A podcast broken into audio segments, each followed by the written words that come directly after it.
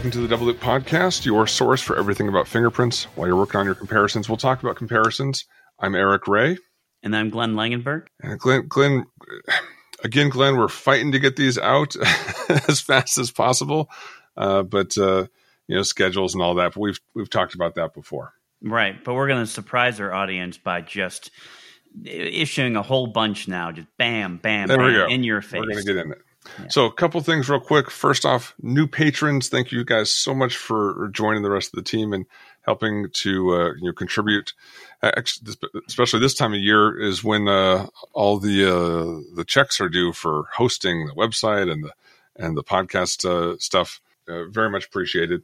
So, thank you. Thanks to Whitney, to Jacqueline, Courtney, and Tammy. Thank you guys so much for uh, for your contribution at Patreon.com/slash Double Loop Podcast.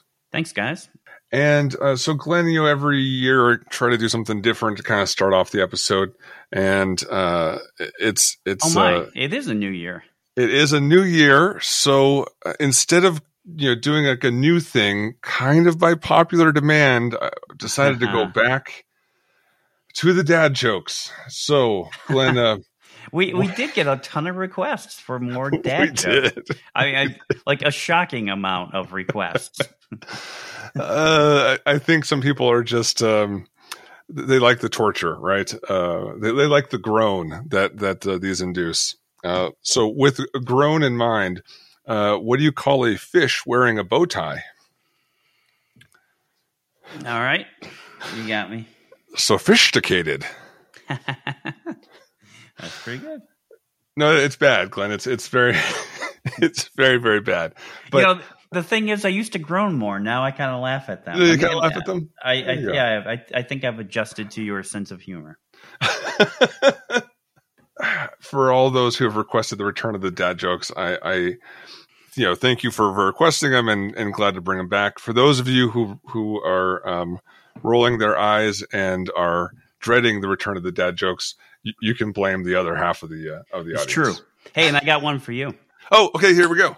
Uh, if you know a girl with three feet, I'd like to meet her. You mean like like yard and like meet there her? There you go. Meet, very but go. But that's it's slightly more go. than it's uh, the the math conversion in me wants to. I'd like to approximately meet her. sure. I'd, I'd, I'd, like to meet her. Ellipses approximately. I, I, think that's the way I'd, I'd phrase. Anyway, anyway, we we uh, we should get going in here. Um, you just uploaded the the most re- recent episode from the uh, the IAI, and you know we're we're back from that, uh, and the IDEMIA conference where I just saw Glenn a week or so ago. Back before the IAI episode, we recorded one about an article from uh, Itiel Dror, and we had promised a follow up episode to that. So this is that. We're returning to that topic.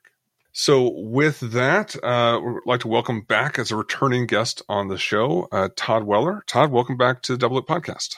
Hey guys, thanks for having me. Around, uh, uh, I think is around Fourth of July or so. You guys did your your uh, your podcast on what we're going to talk about today, and uh, I I then looked out my window and I saw this spotlight that that a double double looped uh, latent print impression. And I said, "Oh, I, I think Glenn and Ray need to talk to me. So here I am.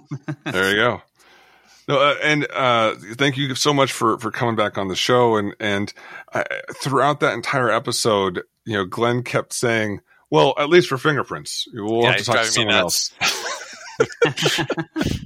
so, uh, so you know, absolutely, we had to to come back and talk firearms. Uh, but if in case someone hadn't listened to the previous episode where where we had you on, uh, don't you introduce yourselves for the audience? Sure, I'm a forensic scientist and have been practicing forensic science for gosh 21 years or so now. That includes working in various disciplines from drug chemistry, crime scene work, DNA analysis, but my primary focus for the second half of my career has been in uh, firearm and tool mark examination. So I've worked most of my career at a uh, public agency for the Oakland Police Department in California. For the past five years or so, I've been in private practice with my own company, uh, Weller Forensics. All right. When we last talked and had you on, uh, what were some of the topics we covered? Um, gosh, it is a while ago. I think we talked about error rate studies a bit, um, and just kind of firearms forensics. And the Daubert hearing out of uh, on the East Coast, right? In, That's in right. Yeah, we talked about the New York Daubert hearing. That's right. The I think New York versus Ross case. Got right. it. Got it. So, um, particularly Todd, the reason we wanted to have you back in this episode was you know, Eric and I talked about this paper, which sort of casts this view on fingerprints and firearm studies, uh, the error rate studies. And uh, we disagreed with a lot of the main tenets of the paper in this Dror and Scurich paper, the original one. And then you guys actually formally responded to the journal with a letter and a, and a criticism, and then Dror and responded to you and your letter. So we kind of want to talk about that and sort of talk about what were some of the differences with the firearm studies.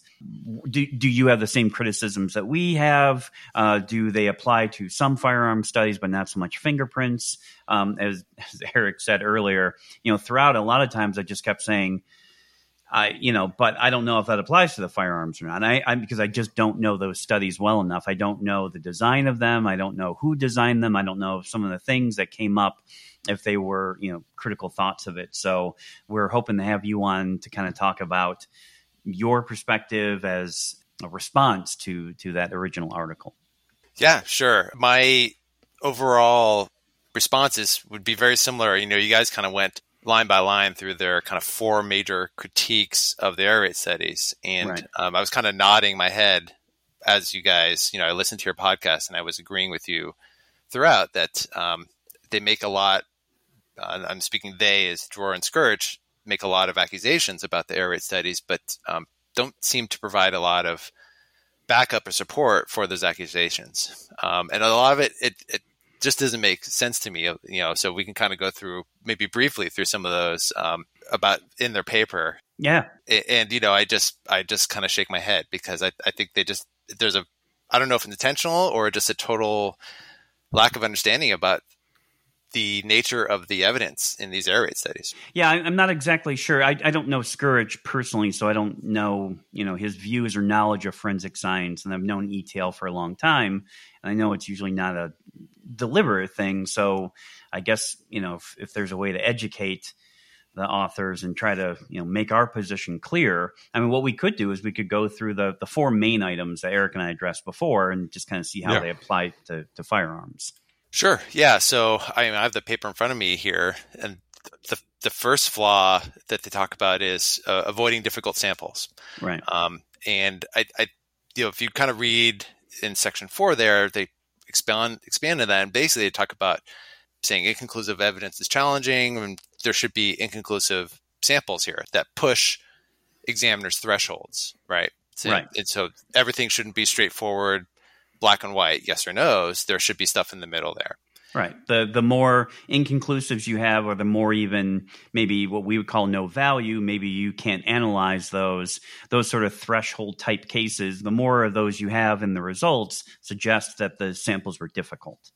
Well, and it, it what we had talked about before, Glenn, was uh, the the efforts that in fingerprint studies, the uh, the researchers went through to make sure that difficult studies were included, and then we specifically pointed to, hey, look at this sample here. It's a clear example of a difficult uh, test scenario uh, to to show that this was actually, I mean, absolutely included in all the studies. So I, am really curious of you know what steps in these firearm studies, you know, specifically or, or generally, uh, the, um, the researchers went through to make sure that they included difficult uh, samples uh, and you know where in the papers did they you know provide examples where it's very clear yes this is a difficult sample sure i'll so give you an example that there's a newer fbi error rate study so this this has been published uh, as kind of a preprint so far. This was actually published almost a year ago now as a, a preprint,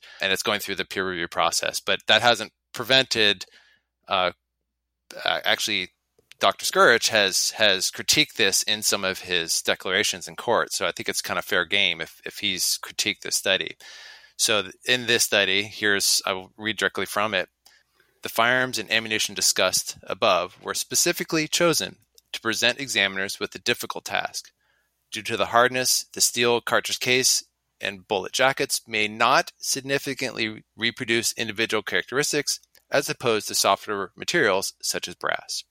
So, uh, and in the same study, they use consecutively manufactured firearms, which a number of the studies use. So these are firearms are made sequentially, one after the other, with the same shaping and cutting tools, thereby trying to present difficult samples that are most likely to produce confounding tool marks.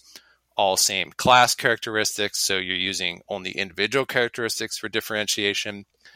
And there's a number of other study designs. You know, you don't don't actually have a firearm to examine or to collect additional test fires from. Many of these study studies especially of the PCAST preferred design, you only have one question sample, so you can't assess the reproducibility, kind of one of the tenets of firearm and tool mark examination. So there's a number of study designs and sample choices here in these studies that presents what I think it's fair to characterize as difficult and more difficult than what you would expect in typical casework. that, I mean, that, that sounds completely reasonable, and everything you said there is just – has, has gravity to me. I mean, the consecutively manufactured yeah. barrels, the you know only one sample from I mean, all all of that makes complete sense. I and the, the the type of of casing with the harder material, I would say a rough correlation to fingerprints being uh, a processing technique that or, or, surface maybe even that is uh, you know more light more difficult to compare against and like the black box study in particular had different surface types that presented very you know challenging right. comparisons. All right, well, cross one off. Uh, what about well, and but and just to, to reiterate, like you're you reading off from the papers, you know, similar thing to what we did before. This isn't like you're an expert so you can understand how difficult it was. In the paper, they wrote down like it was very clearly written in the paper the methods that they took and how they described it as we're doing this because it makes it harder. Yeah, well, and and as you say, you know, they they really aren't providing examples of actually avoiding these difficult situations, right? I mean, right. Uh, you know, are there studies? I'm not aware of any that say, "Hey, this is an easy study. All examiners should get this right." I'm not. I'm not aware of of those studies that are out there. All right. So the, the second item, uh, excluding inconclusive decisions from error rate calculations. Uh, so for the fingerprints, we we talked at length about the different approaches that can be taken to calculate uh, different error rates, and, and clearly showed how how the studies used the inconclusive decisions and did not exclude them from the calculations. It's very straightforward and, and clear how they were all included. And one other thing I'd add that for the fingerprint studies, for most of the studies, it's pretty inconsequential if you do keep them. It, sure. I mean, it really, yes, it increases, but n- not as much as the false negative rate increases. But for the most part, the false positive, at least for our studies, really doesn't change that much. So, you know, the, the second flaw and third flaw that Dror and Scurich list kind of are combined in a sense. The sure. second flaw of excluding inconclusive decisions, I almost wonder if this is almost a shot across the bow of PCAST, right? Isn't that kind of what PCAST does? Where they just exclude inconclusives. But I agree with what you guys had to say in that they're not excluded. First of all, all of the inconclusive results are reported. So we know the rate sure. of inconclusives, right? So they're not right. being hidden. The numbers are there. And Scurich know inconclusives happen in these error rate studies because it's in the published data. So the, the numbers are there to to do what you will with them. I always like to inc- talk about uh, sensitivity, especially because sure. If inconclusives are a problem, if they're being abused, well, that's where it's going to show up because it, there it makes sense to especially include inconclusives. PCAST talks about this. PCAST mentions that design or error, error rate or a methodology that has a very low sensitivity should be viewed with suspicion. You know, most firearms um, error rate studies are well into the 90s. Uh, I think the lowest, the, the paper I read from you, that the sensitivity in that is about 75%. But given the test materials and what they're using, I'm not surprised. It really didn't come as a surprise to me that you have a lower sensitivity there. So, mm-hmm. uh, and certainly 75% is not very low. I'm not sure if that's directed at PCAST or not. That's a good point, though, of excluding him from the error calculations. So PCAST is essentially saying take the say false positives divided by the conclusive decisions uh, in that column, leaving out the inconclusives. Uh, again, we've talked before about how I disagree with that, but I don't know. Maybe that's what what uh, Dror and Scurich is are getting at here with that line that you know excluding them from the calculations, because all of the error rate studies you know would include those in the in the denominator. So I'm not quite sure what their I guess I'm also confused as to you know what exactly their point is there when the number three is making kind of the opposite, counting them as correct. I mean, how can you exclude the man count as correct?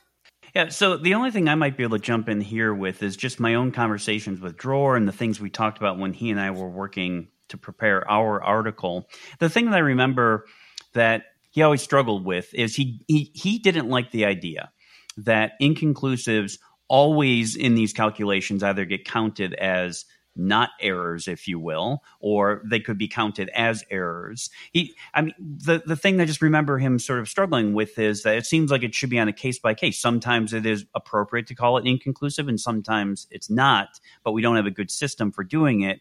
Just maybe in the calculations, it's unfair or inappropriate to always count it as one or the other, which in fact, I remember saying, yeah, I don't entirely disagree with you. The problem is the only way to do that is through consensus, which we brought up in the Champod and Heidi Eldridge palm print paper, which is exactly right. the method they used. That is the only way to determine if an inconclusive is appropriate. But I, I agree with you, Todd, Eric, that that if that's the message, it's clearly lost in here, and it seems kind of confused with some other issues that really doesn't come out very well if that is what is being said, which you know i'm i'm projecting a little bit from past conversations.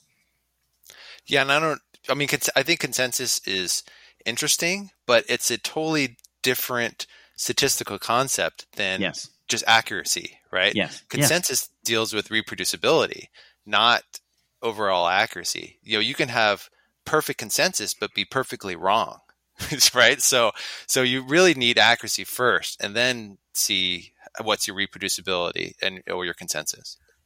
Which is why in the Palm black box they looked at it both ways and presented uh, you know, both calculations.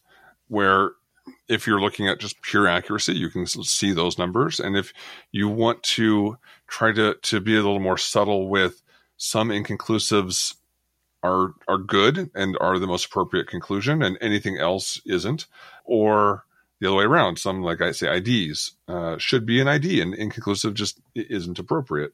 Right. And you know, in there, you're you're you're really answering a different type of question, and it's important to see both, to look at both, to answer those two different questions. Again, the problem is just reducing it to, down to a single question. Uh, so for for the the firearms uh, accuracy studies, is there again, it's hard because there's no references in this paper to specific studies for each of these points. But uh, is there anything where you can kind of try to understand what they're talking about? Because we couldn't see it for, for fingerprints. No. Um, like I said, you know, the inconclusives are counted. You know, in the third flaw, they reference a couple of the firearms papers. You know, so the third flaw, they're saying you're counting inconclusive decisions as correct decisions. And the reason why they are saying that is when you put inconclusives in the denominator, I guess theoretically you're counting them as um, true negatives, but it's really just tabulating the total, total number of comparisons, right? Because because right. The, the the math the math is binary, right? It's either it, this deals with diagnostic tests that are either positive or negative, but inconclusive is neutral. And so if you want to know how many total comparisons went into those false positives, then you have to put inclusives in the denominator, just like you put the false positives in the denominator as well. You're tabulating the total number of comparisons. Well, uh, so essentially, what, maybe what they're saying then is because the errors are in the numerator, uh, and then the denominator includes everything, so everything that's not the error is is quote unquote correct but I, I think that falls apart because you know also included in these studies uh, is sensitivity and specificity, which is just the other way around, where you just include the correct answers in the numerator. And then again, it's not treating everything else as as an error. It's just saying these are the total number of samples in there. By that logic, you would then treat all inconclusives as error when you calculate sensitivity and specificity. And again, that's just not the case. Correct. Yeah, and, and I've never seen a firearms error rate study when calculating sens- sensitivity or specificity that puts inconclusives into the numerator, which would be counting them as correct, right? So it just you you put in my mind, you put the numbers where they answer the question that's being asked. Right. And so I, I think the way the fingerprint studies as well as the firearm studies have overall handled the, the, the math is is reasonable um, and, and answers the question that the statistic is, is trying to trying to ask.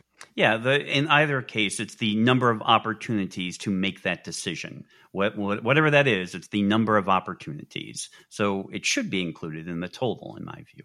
Yep, I agree. So in, in the in the third flaw, um, they reference a paper that counts inconclusives as correct. So just to be candid, the that paper does mention that inconclusives are not wrong, meaning not a false positive, and therefore they count it as correct. I think in hindsight, the, that author would not have used that language. But what are we talking about here? We're talking about one inconclusive decision. And if you take that out, the error rate is still the same. It's a, it's the same percentage. so, um, you know, they're they're using one example here that they're referencing, referencing number 32, to kind of prove a point. And I, I don't know if that's really quite fair because most of the other studies, especially the newer studies, are really doing doing it the same way as all the fingerprint black box studies as well. That's, I just sorry, I'm just looking this up as I, I didn't follow it down to the bottom. That was from 2009. I mean, Glenn, we talked about last time. I mean, you had mentioned some older, some like the original, very first accuracy studies. I like the one that you and Casey had published, where you specifically say, "Don't read this, don't reference this anymore." we've got, we've done better since then. I mean, if that's the quote that they're going to pull out, no, yeah. I mean, I, I, I get your your point, Todd. I mean, they they they they found something in the literature to make their point, but it sounds like it's the one study and the one statement. Is it also just one trial too? I mean, one single trial. There are a number of examiners. I forget the totals. There's a study looking at chamber marks.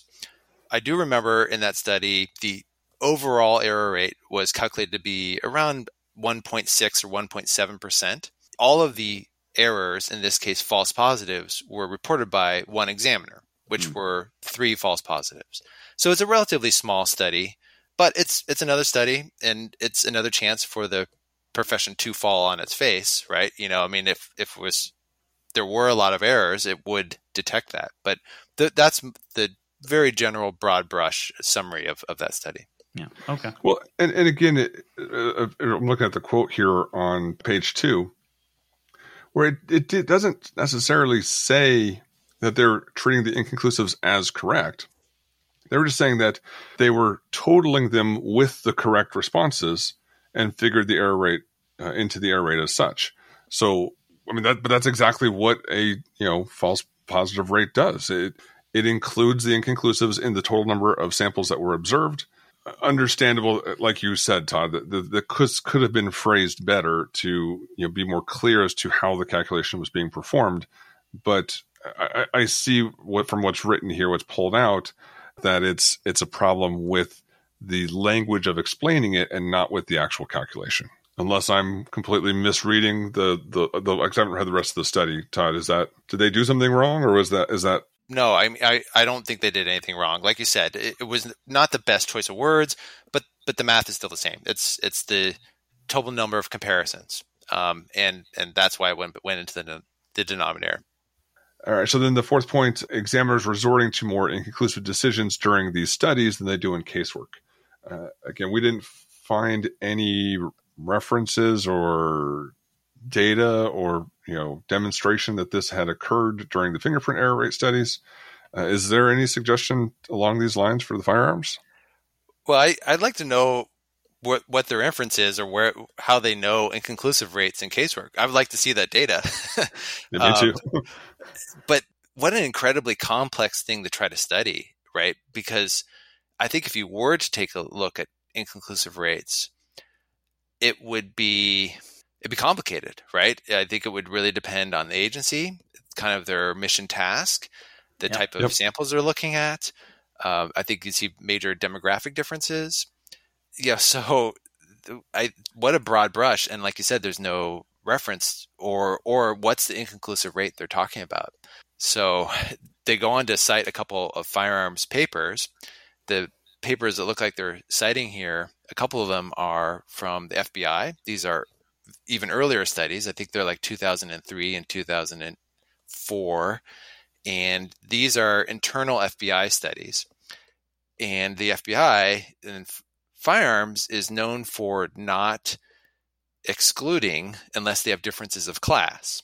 Well, what are you going to have in most of these area studies? Most of the comparisons, if not all, are going to be yep. same class. So, of course, you're going to, if you're testing FBI trained examiners, and what are you going to have? A lot of inconclusives when you have a lot of different source comparisons. So, again, I don't know if these are the fairest uh, studies to be citing, at least in, in, some of these here, where they talk about the 98.3% inconclusive rate. Well, that was a study designed actually to test expectation bias of examiners.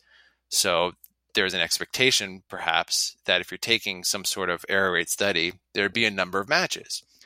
But the test, uh, the study, actually, there was only one true match, and all the others uh, from a number of comparisons were non matches. So it was a real attempt to try to see can we force errors here by providing a lot of non matches. And since it's internal to the FBI, it's all same class, then most of the results were inconclusive. It's not a not a surprise given the study design and who's taking the the uh, test. It'd be a for you know the I think the rough equivalent would be uh, for a an agency like my old one where you required uh, cores or deltas to reach an exclusion, and then doing an error rate study with uh, all samples having no cores, no deltas. Yeah, you're not going to get any exclusions. Just, that's just the policy that that those examiners work under. So, uh, yeah, that makes sense. You know what I never noticed about this paper, by the way, uh, is in the last page that uh, the work was partially funded by CSAFE. Wait, oh, sorry, Glenn. I, I thought you had no, seen that. I did not see that, and and and I find this very surprising. I I do. I, really, you find this surprising well, from our previous discussions about CSAFE? Mm-hmm. Well, it's one of those. It seems like if anyone should know better, it should be them. Why? Why is that? Why should they know better? They have statisticians I respect on their staff and whose views I think are, are quite insightful. So it surprises me that someone would have raised their hand and went, wait a sec, you're making some interesting points, but I read those studies and I don't remember any of those things in any of those studies. For other complaints we've had about CSAFE in the past, uh, I don't remember complaining that having the factual error complaint like we have had in this study. Right. Yeah, no, that's it. Well said, Eric. You put your finger right on. That's ex- exactly it. Right.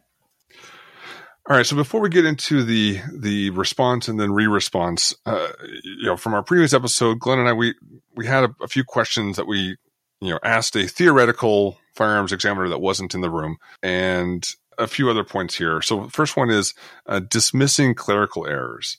Is there any uh, on the firearms side? Uh, we kind of talked a little bit about where that was incorrect because it, it wasn't dismissing it, but we they uh, exam- the research discussed both sides of including or not including the clerical errors. Is that a thing on the firearms side too? I'm not aware of any reports of clerical errors or them being dismissed. Another uh, accusation was that only studies with uh, low error rates were published, meaning that some with higher error rates weren't published. Any missing studies in firearms? Oh, we're supposed to publish everything? I didn't know that. Oh, okay. Let me get on. No, I mean, of course, I'm being sarcastic. Uh, no, I'm not aware of any hidden data or stuff hidden in file drawers. Yeah, no. Again, yeah, I, I just I don't understand where where those points were coming from because it just seems so clear how they were handled, and this paper should refer to something when discussing those. All right, so let's move into the uh, into uh, the response. So, uh, Todd, why don't you start off with just kind of a, you know, some high points uh, of of of uh, from your guys from the response that you wrote to uh, to this article. Oh, and who's your your co-author on it? Sure. So uh, my co-author is Dr. Max Morris. He's um, now a professor emeritus, so a retired professor from Iowa State. He uh, specifically worked in the Iowa Ames, uh, Iowa mm-hmm. State Ames um, uh, agency portion of uh, Iowa State, and uh, he's done a lot of firearms toolmark research. So he's worked a lot on 3D algorithm type analysis, and he was also a co-author on two firearms black box studies. So one of which was the one that uh, PCAST accepted, and then the other one is the FBI study that's that's in press right now. He's my co-author. I I sent him the Dror and Scurich article and said, uh, Dr. Morris, I have some concerns here. What do you what do you think? And he also shared concerns, so we we put this uh, letter to the editor together that we wrote. So in in the article, and and for the for listeners who maybe don't know how this sometimes works, if if they haven't published before, uh, when an article gets published, if you write a letter into the editor fairly quickly, uh, the editor is willing to publish that letter uh, but they will usually give the authors of the original article a chance to respond too. So you guys had your letter published, and on publication of that letter, Dror and Scurich had a chance to respond. So I guess what would be the the main things that you guys pull out? Because with any, I, I, know I've experienced this. I'm sure you guys have this opportunity. With any letter, there's all these little nitpicky things you want to get to, um, but you you keep the letters short and you try to keep it one page and focus on the big the big topics. Yeah, that's exactly right. And so your guys' podcast, and as we kind of went through already tonight, there's a lot of kind of factual stuff that I take a lot of issue with. But really, what Dr. Morris and I had more concern about was the proposed method of actually counting inconclusive as errors. I'm kind of putting that in quotes because because that's the path forward, right? If right. if if we move to this study design that Dror and Scurich, we, we think this is doomed for failure and not a path forward for forensic science. So that's what we really wanted to take issue with. Which I'm not aware of being used in other disciplines, like other fields that do diagnostic testing regularly.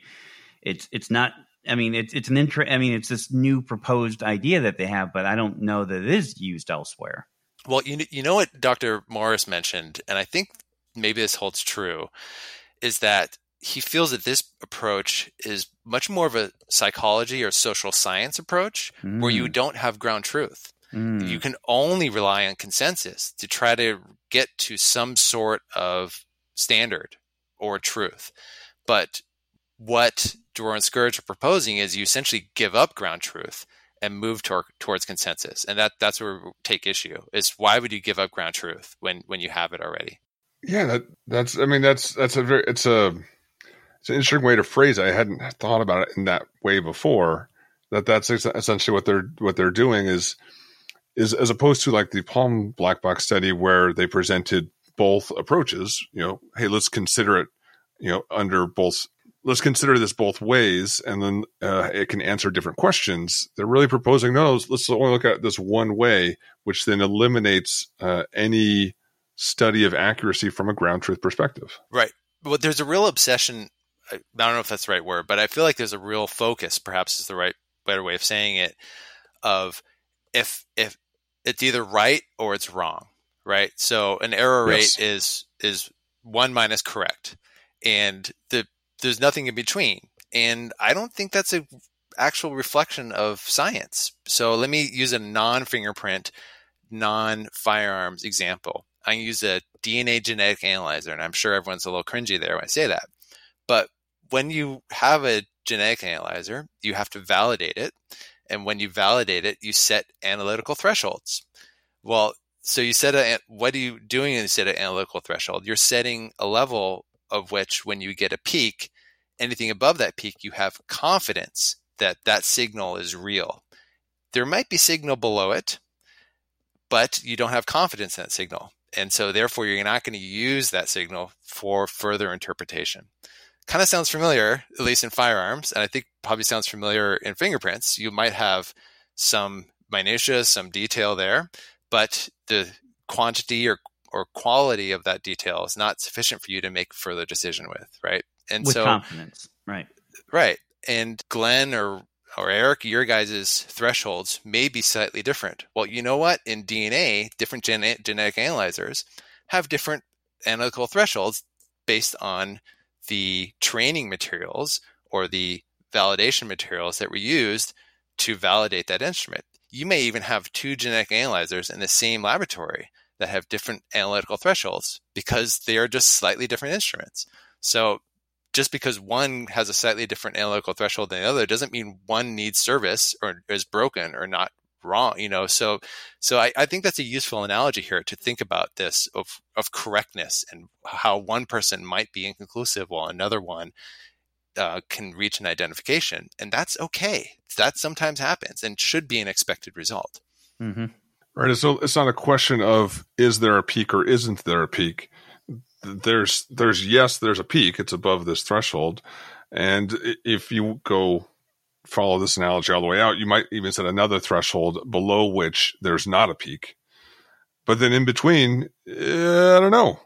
Maybe right? It's it's kind of this this maybe zone of if there's a peak or not.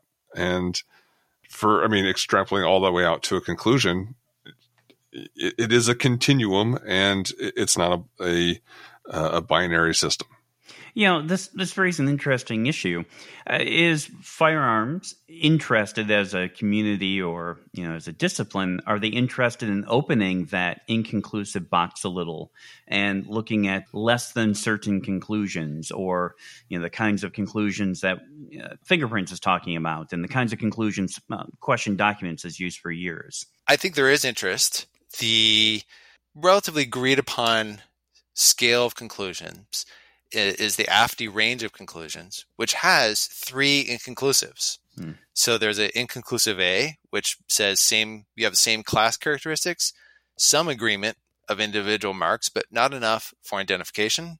And then there's B, which is neutral, and C, which is disagreement of individual characteristics, but not enough disagreement for a exclusion or for an elimination.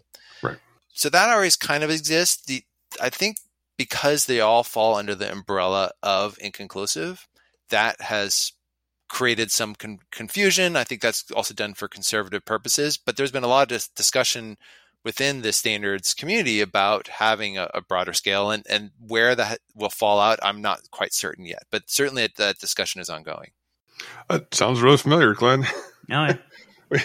Uh, fingerprints went through the same thing. So it was uh, our three versions of inconclusive didn't never got officially codified because it was a pending document when SWGFAST shut down. But to do the same thing, and you know, the kind of was decided to move past that to the the five separate where inconclusive is only the middle one.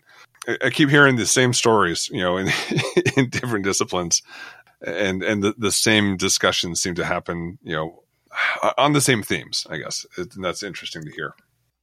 And there are some firearm sections not in the United States that I'm that I'm aware of, but for example, the Netherlands, um, Sweden, New Zealand are a couple examples that are uh, very much likelihood ratio based. So they they they are much more in the document examiner type conclusions, you know, where they they and they the ENFSI scale that that type of of situation. So there are there are firearms labs that have gone that route. Interesting. Those those crazy Dutch again. Glenn and I haven't talked about the Dutch in regards to fingerprints for a long time. I mean, that was kind of the overall. Uh, you kind of mentioned the overall thrust and purpose for your response, uh, making sure that that that these accuracy rates using actual ground truth data uh, isn't lost in this approach that they're suggesting. Right, and and so what Dror and Scurich proposed is two methods of of judging whether or not an inconclusive is right you know so the first is to have some sort of panel of experts to prejudge all of the evidence and the second method is to just use consensus of results and then see where the consensus falls so let's just think practically about these two. So, so, for example, let's talk about the panel of experts. Firearms is a little, maybe a little bit different than fingerprints, but let me give you an example. The the last error rate study that just talked about this new FBI error rate study, they had a 56,000 samples that they test fired when you add up all the cartridge cases and bullets. I'm not sure what panel experts is going to be able to go through those 56,000 different samples, bullets, and cartridge cases, and then meaningfully prejudge those comparisons. So that I think from a practical perspective just doesn't make much sense. When you think about the consensus basis, where where do you set your threshold for when something's right or wrong? Is it 50.1% and anyone below that is not right? What if your consensus is wrong with regards to ground truth? Um, you know, so you kind of start thinking about this, and I think it's just really fraught with error, and it's it's kind of circular. You're using test takers to grade their own test, and so, but what if your test takers are not particularly good, and there's a few examiners who get it right with regards to ground truth. So a lot of examiners are inclusive, but there are some examiners who identify a di- particularly difficult sample. Well, I think of as interest to know, try to figure out why, what are those examiners doing where they get it right? And maybe as a community, we can get better and learn from those examples. And just likewise, if there's errors, learn from those errors and why they occurred. I think yeah, I think we we discussed you know here in this last episode, but also back with uh, the Palm Black Box study, how this is can be problematic when using like you're saying the same test takers or from that same community to to determine what's right or wrong, and then someone who's factually right being labeled as wrong, or, or where it's right on the border. You said like fifty point one percent. You know, then by definition, you're labeling the other forty nine point nine percent as just wrong, as making an error when the real situation is more likely that it's a borderline comparison where you would expect a split decision essentially. And in my view, it's better to describe, hey, there's a split decision here and make that make sure that's clear. Hey, that that's the situation that's going on here, rather than say, oh, yeah, half the people just get it wrong. Yep, I I agree. And, and then it's of interest to try to study those samples more, right? And yeah. become better as a profession to understand are those either way of those appropriate calls. And I think yes, we're going to see some of those samples where you get some not full consensus, but most of the time, in my experience in firearms, you do get a, a good consensus.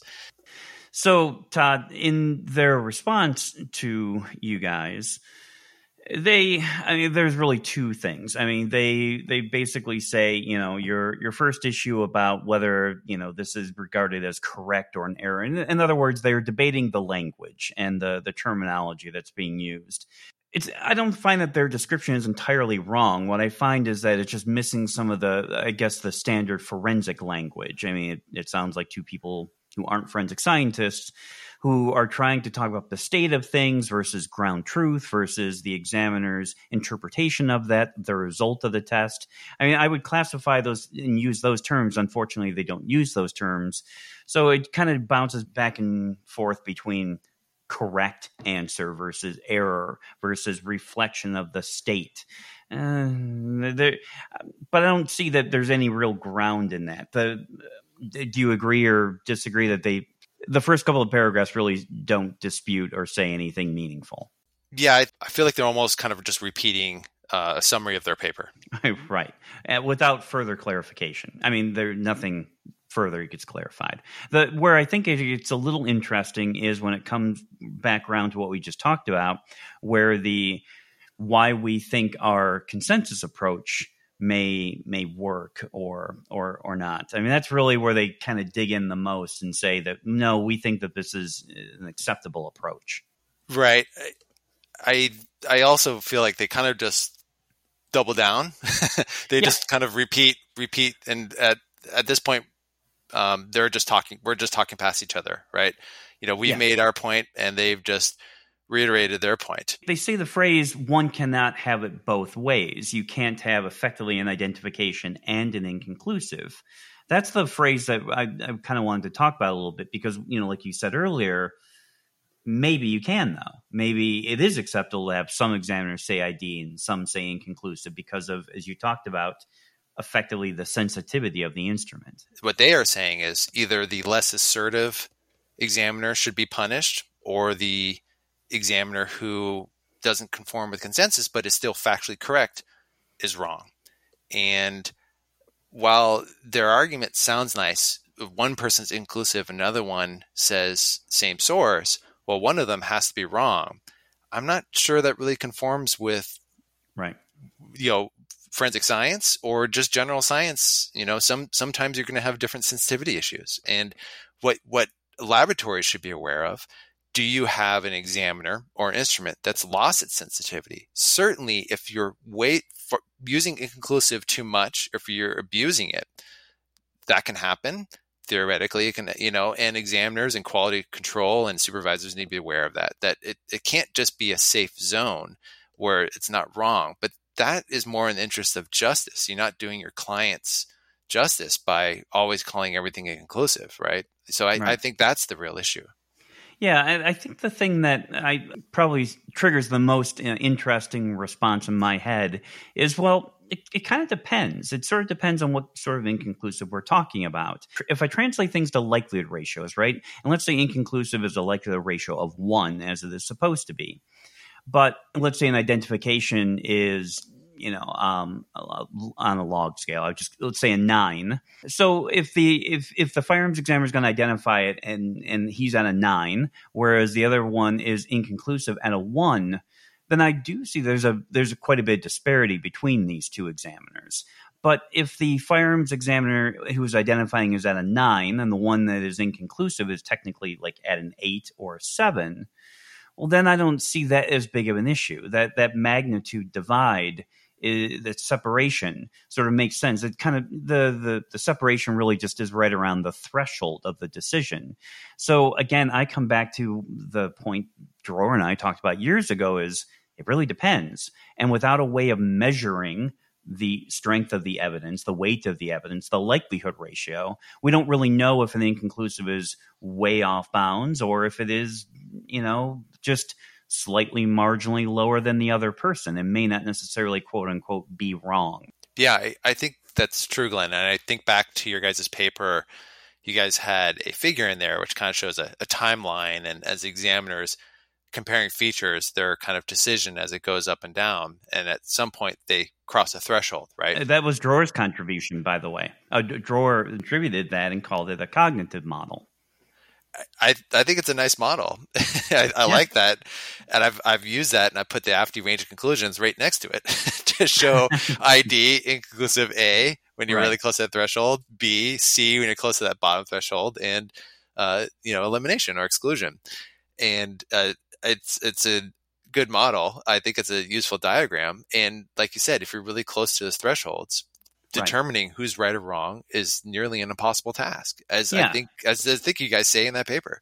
Just because someone says inconclusive versus ID, that doesn't mean that there is that big of a difference between the two. It depends on the magnitude. The, the way we use inconclusive is so vague and broad, we're not necessarily being precise with where we are in the conclusion scale, where we are with the weight of the evidence, if you will, our certainty or whatever colloquialism we want to use. You know, a one and a nine is a big gap. That might be an error. Someone maybe made an error. An eight and a nine, mm, that might be within an acceptable range of difference, even if they are different categorical decisions. Right.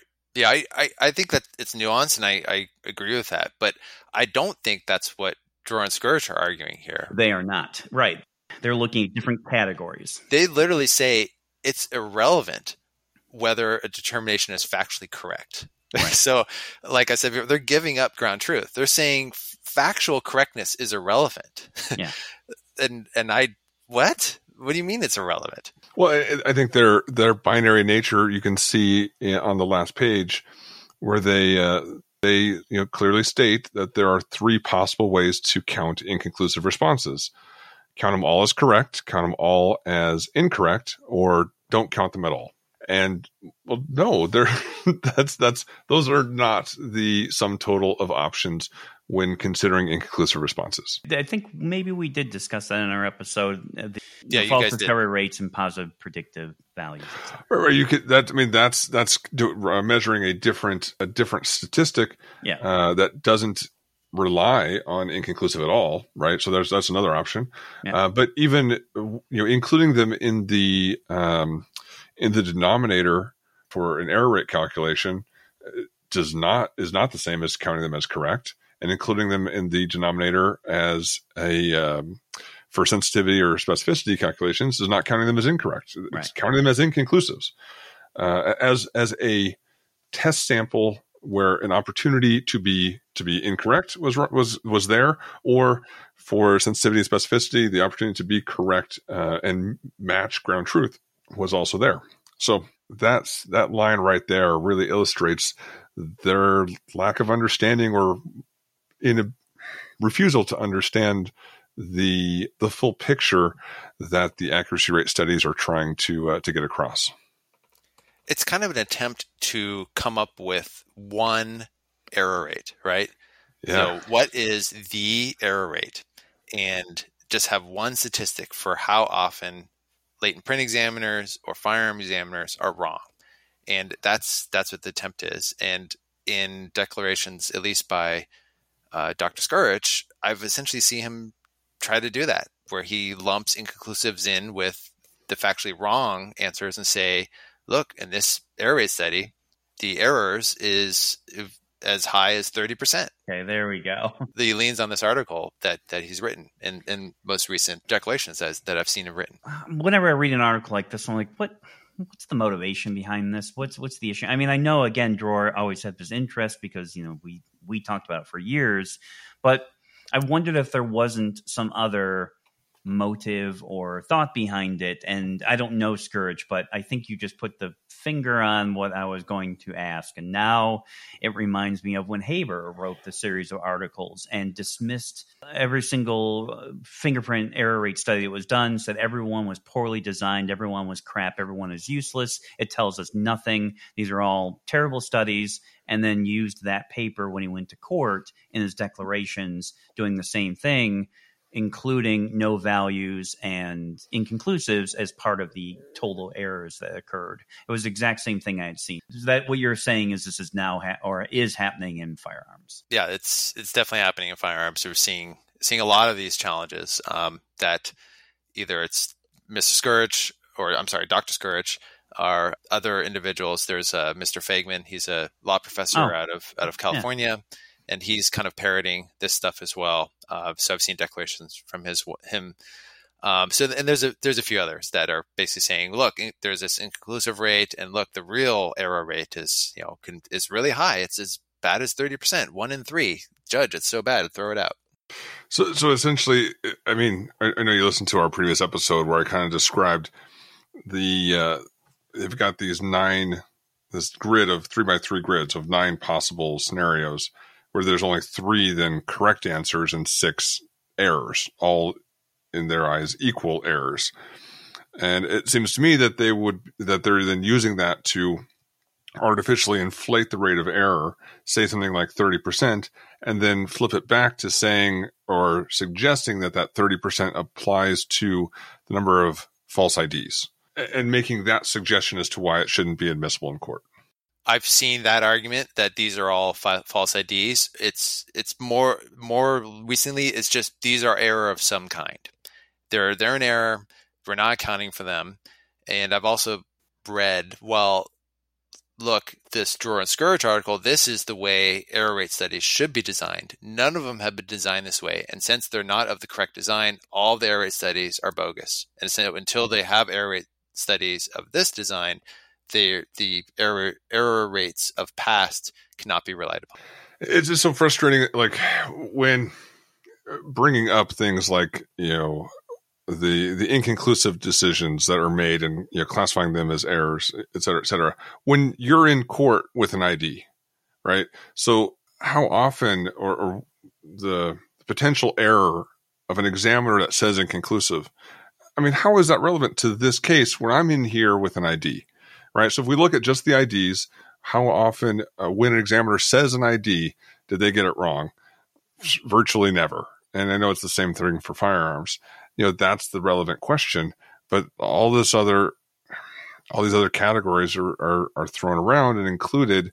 You know, oh, you got to count the no values as errors. It's like, well, I mean, at least in in the case I had, and I'm sure I, yeah, you're right, Eric. Um, if you're there with an ID, but if if Todd or I are presenting, well, here are the error rates from these studies, and they're very low. The defense's view is no, no, those error rates for IDs are actually much higher. So he's here with an ID. It's not less than one percent. It's closer to thirty percent. Right, right, right. They're they're artificially inflating it and then backflipping it onto just this one conclusion. Yeah, definitely.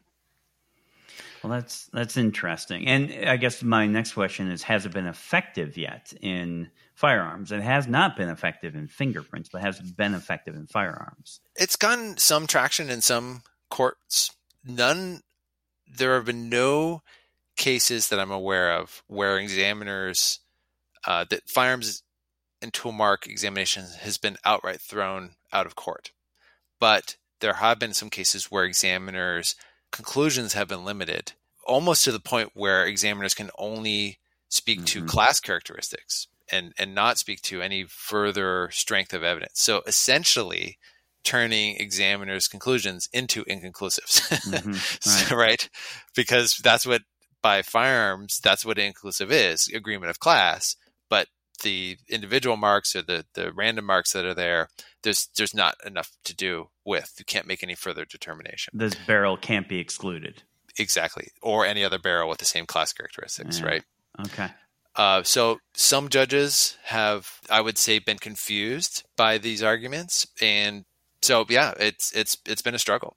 Are there any studies in the field of firearms comparing lay people's ability to either recognize diagnostically relevant characteristics or make comparisons or reach conclusions with you know minimal training compared to experts you know we've got a few of those and they're they're actually pretty helpful studies I'm not aware of those. It's hard to get lay people in front of a comparison microscope, right?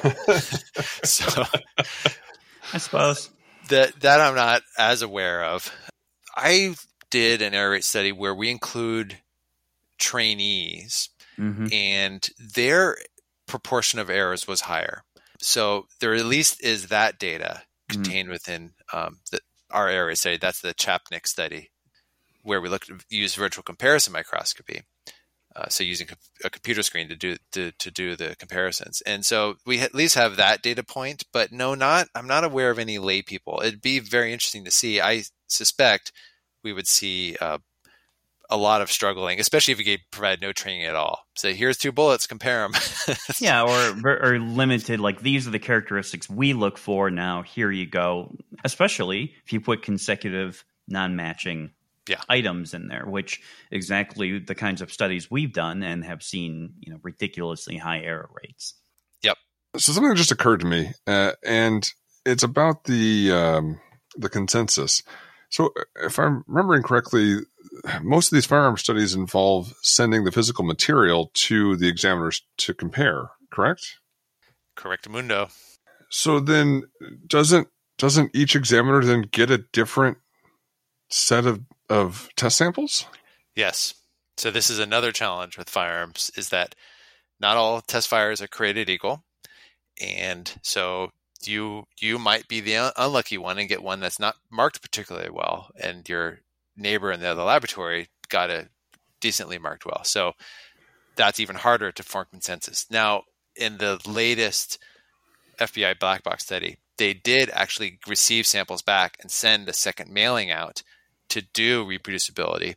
And then they sent a third mailing out, and you got the same samples back without knowing you got the same samples back. So that study does have some repeatability and reproducibility data contained within it and our numbers are remarkably similar to the white box studies that you guys have, like uh, like ninety percent repeatability and around like eighty five percent reproducibility of identification decisions. So, so, you know something along those lines. And I, I thought it was pretty remarkable that the, our numbers I think are, are pretty close to each other. How do you have consensus then if everyone's looking at something different? Yeah, exactly. Right, okay. I thought I was missing something have to, You'd have to. I mean, if you wanted to do it with physical samples, you'd have to mail them one by one around and around. The, the, so their suggestion of of either have a uh, an expert panel review tens of thousands of pieces of evidence each individually to to come up with a panel consensus, um, which obviously has has problems, or well, the second one won't work at all because everyone's looking at something different. So they they've for firearms they've there are two proposals of how to have this consensus. Neither of them will work at all. Like you couldn't even try. You, I think it would take you about ten years to collect enough data to be statistically meaningful. If you right to to mail samples from lab to lab, and oh my gosh, yeah, it'd be really really hard. Right. So they they've set a a Herculean task, and which which is impossible to to accomplish, and so then they can just keep going back to saying, "See, they haven't done this impossible thing." Yeah, I'm not even sure if they're aware of that, and it, it's a good point.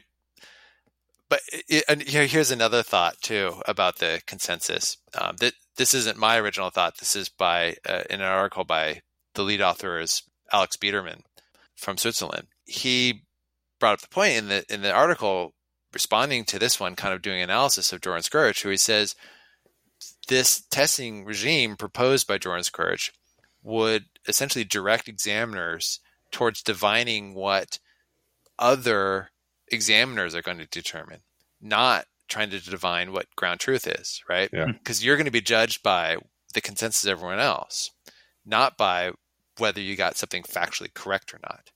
That's not a path forward for it's forensic It's a science. family feud problem. You're you're trying to guess what a hundred people surveyed might have said, as opposed to what the answer is. Correct. Correct. Well, it's, it's it's it's like the old it's like the old uh, Family Feud. I remember seeing an old old episode from like the seventies. I mean, usually it's an opinion, right? Or just name something, pick something from a, like a list of possible answers. But it, from I think it was from the back in the seventies. The Family Feud question was, "What is the southernmost U.S. state?" Hmm. There are four answers on the board. guess awesome. what? Guess what? Answer number four was Florida. No, that was number. I think that was number one. Oh, all right. Uh, it was it was it was like Florida, then Texas, then California, and then Hawaii. Hmm. Oh God. and it's like it was just like wow, that that's just speaks to a lot. But that's exactly the same situation, right? You you're like all right, I have to pick what the number one answer is going to be. What's everyone else going to say? I can't just say the correct answer, Hawaii, because I, I then would be labeled as wrong. Right. There's an analogy for you, Todd, in your next in your next court case that, that the judge will probably appreciate. the family feud problem. I love it. That's great. That's crazy. So I, I thought it was a really good point brought up in this Biedermann article. Yeah, that uh, the incentives set there if for this testing regime are uh, quote not a way forward for forensic science. And i, I whole, wholeheartedly agree with that. Right. And like i said last time you know all of these different calculations that you could make reveal something else about uh, examiner performance. Uh, but in my view the positive predictive value should be as high as possible. That's the one thing we got to get right. push up, right? At, right? To sacrifice all else, this is the one number that's got to be as high as possible. And if you're then lumping everything together, and then examiners are trying to increase that that collective number as a whole of these three correct answers and six uh, error uh, answers, that's going to change examiner performance, and we're going to start sacrificing that one critical number, of the positive predictive value. Yeah, I, I just don't think how we compute these things is broken. I think we have multiple tools at our disposal for computing statistics, as you have both said, to try to get at interesting or the relevant questions. I don't know that it's broken. I, if anything, I would change how we classify and characterize inconclusives. To me, that's the more interesting path forward as opposed to fixing how we compute the statistics. Yeah, I totally agree. You know, as as much as it pains me to say it, I think the PCAST approach here is not all that unreasonable. And what do they tell us to do? False positives should be low, and sensitivity should not be low. And you know, I think that's a reasonable approach that most lay people can understand. When when there's something different source, you don't want to call it as ID. Okay, so that's your low false positive. And when something is same source, you should call it ID fairly often, and that's your sensitivity. And if both of those numbers look pretty good, then what's the problem? I don't know. The the sensitivity question depends just so much on what samples you put into the study. If you start having a lower sensitivity, it may just be because you've chosen really difficult samples that are difficult to make, you know, true positive decisions on. Ah, but but Glenn, let me reference this article by and Scurich, which says on on uh, page four, conversely, including too many difficult cases will artificially increase the error rate. So there you go. You can just lean on and Scurich. Uh, and and part of that is from the first black box study, the fingerprint uh, black box study, uh, including all uh, compared samples. The sensitivity is at forty five percent. So, but again, there's still a lot of there's a lot of hard comparisons in there. So, sure, you raise you raise a valid point, and um, what PCAST says is that sensitivity should not be very low. They don't define what very low is, but I would not call 45% as very low. Again, and I don't think that number is really representative of actual casework uh, because, but it is something that stands out as you know something to investigate further. And it's okay. Well, why is it you know that low, especially compared to the specificity?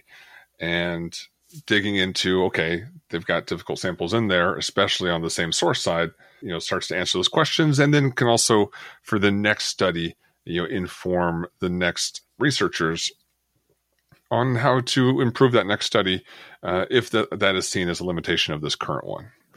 All right.